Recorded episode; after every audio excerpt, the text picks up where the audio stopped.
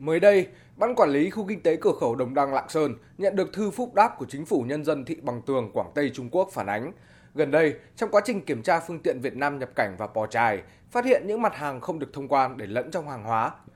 Liên quan đến nội dung này, ông Hoàng Khánh Duy, Phó trưởng Ban Quản lý Khu Kinh tế Cửa khẩu Đồng Đăng Lạng Sơn cho biết. Liên quan đến nội dung thư phúc đáp của Chính phủ Nhân dân thị Bằng Tường, thì ban cũng đã cho kiểm tra, xác minh và theo đó thì cũng không có hiện tượng các doanh nghiệp Ờ, nhập nhằng trong việc là đưa những cái mặt hàng vào lẫn những cái mặt hàng xuất khẩu.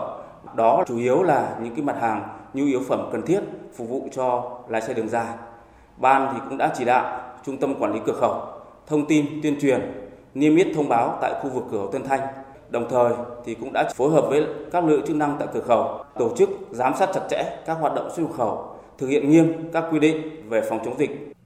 Mặc dù chịu ảnh hưởng bởi đại dịch Covid-19, song kinh tế cửa khẩu tại Lạng Sơn vẫn có những tín hiệu tích cực. Tổng kim ngạch xuất nhập khẩu 10 tháng ước đạt hơn 3,4 tỷ USD, tăng 52,7% so với cùng kỳ năm ngoái, trong đó xuất khẩu đạt hơn 1 tỷ USD. Hiện với 4 trên 12 cửa khẩu hoạt động, trung bình mỗi ngày có hơn 1.000 lượt phương tiện thông quan qua các cửa khẩu của tỉnh Lạng Sơn.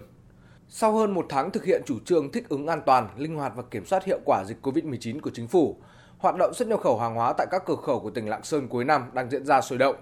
Các ngành chức năng tại tỉnh như biên phòng, hải quan, y tế đã tạo mọi điều kiện thuận lợi để hoạt động xuất nhập khẩu hàng hóa luôn duy trì thông suốt, đảm bảo các thủ tục thông quan diễn ra nhanh chóng, thuận lợi, giảm thiểu các chi phí cho doanh nghiệp.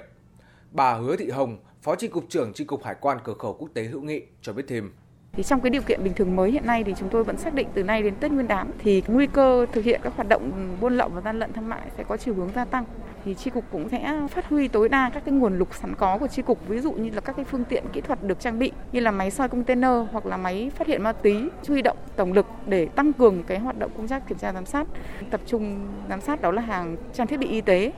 à, máy móc thiết bị và hàng tiêu dùng duy trì các cái vị trí trọng yếu ừ, luôn luôn có người trực trong công tác chống buôn lậu